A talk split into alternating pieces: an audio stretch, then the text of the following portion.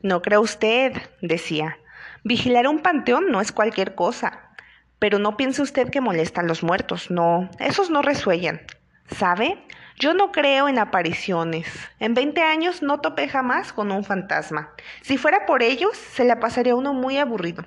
No, lo interesante está en las ratas. Las hay por millonadas, mire usted. Es algo emocionante, sobre todo cuando arriba un muertito. ¿Qué animales más inteligentes? Adivinan la hora exacta de la llegada de un cuerpo. Algo notable, verá usted. Inmediatamente que se cierra una fosa, corre un rumor como granizada. Claramente se puede distinguir que se atropellan las pisadas por los estrechos laberintos subterráneos, donde cual potros salvajes simbran las carreras sobre las propias tumbas. Se desbocan en los túneles, linchándose en las cloacas, en el viaje despavorito para llegar al banquete que pregona en sus dominios la fetidez del aire. Vienen de todas partes, igual que la gente de las rancherías. Acude cuando sabe que algún compadre ha matado puerco.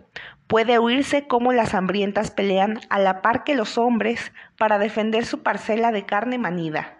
Crujen en ruido sordo las entrañas que desgarran sus diez cuchillas afiladas. En unos cuantos minutos las panzas se hartan, renovándose entonces las manadas infinitas que pule los huesos igual que una máquina. Aunque usted no lo vea, se da cuenta de que el esqueleto lustroso y limpio se desintegra y que las ratas juegan con las canillas de calcio brillante, revolviendo los huesos como un juego de damas. El monstruoso desorden del irreconstruible rompecabezas.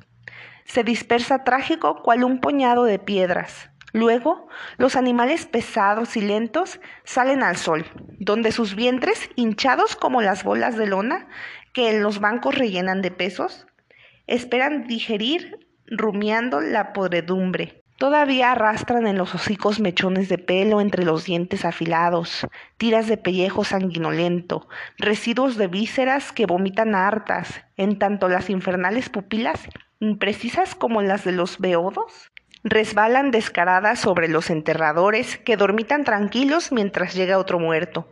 Parece que rieran sus colmillos diabólicos de los pobres seres que ceban su cuerpo, su piel y su sangre, y que no podrán salvarse del estuche macabro de trompas afiladas y colas repugnantes. Estas ratas carecen de miedo, indiferentes, se tienden boca arriba infladas de cáncer. Alguna vez se nos ocurrió matarlas a palos o a pedradas, pero reventaban los globos fétidos como si todas las cloacas del mundo se vaciaran en el jardín.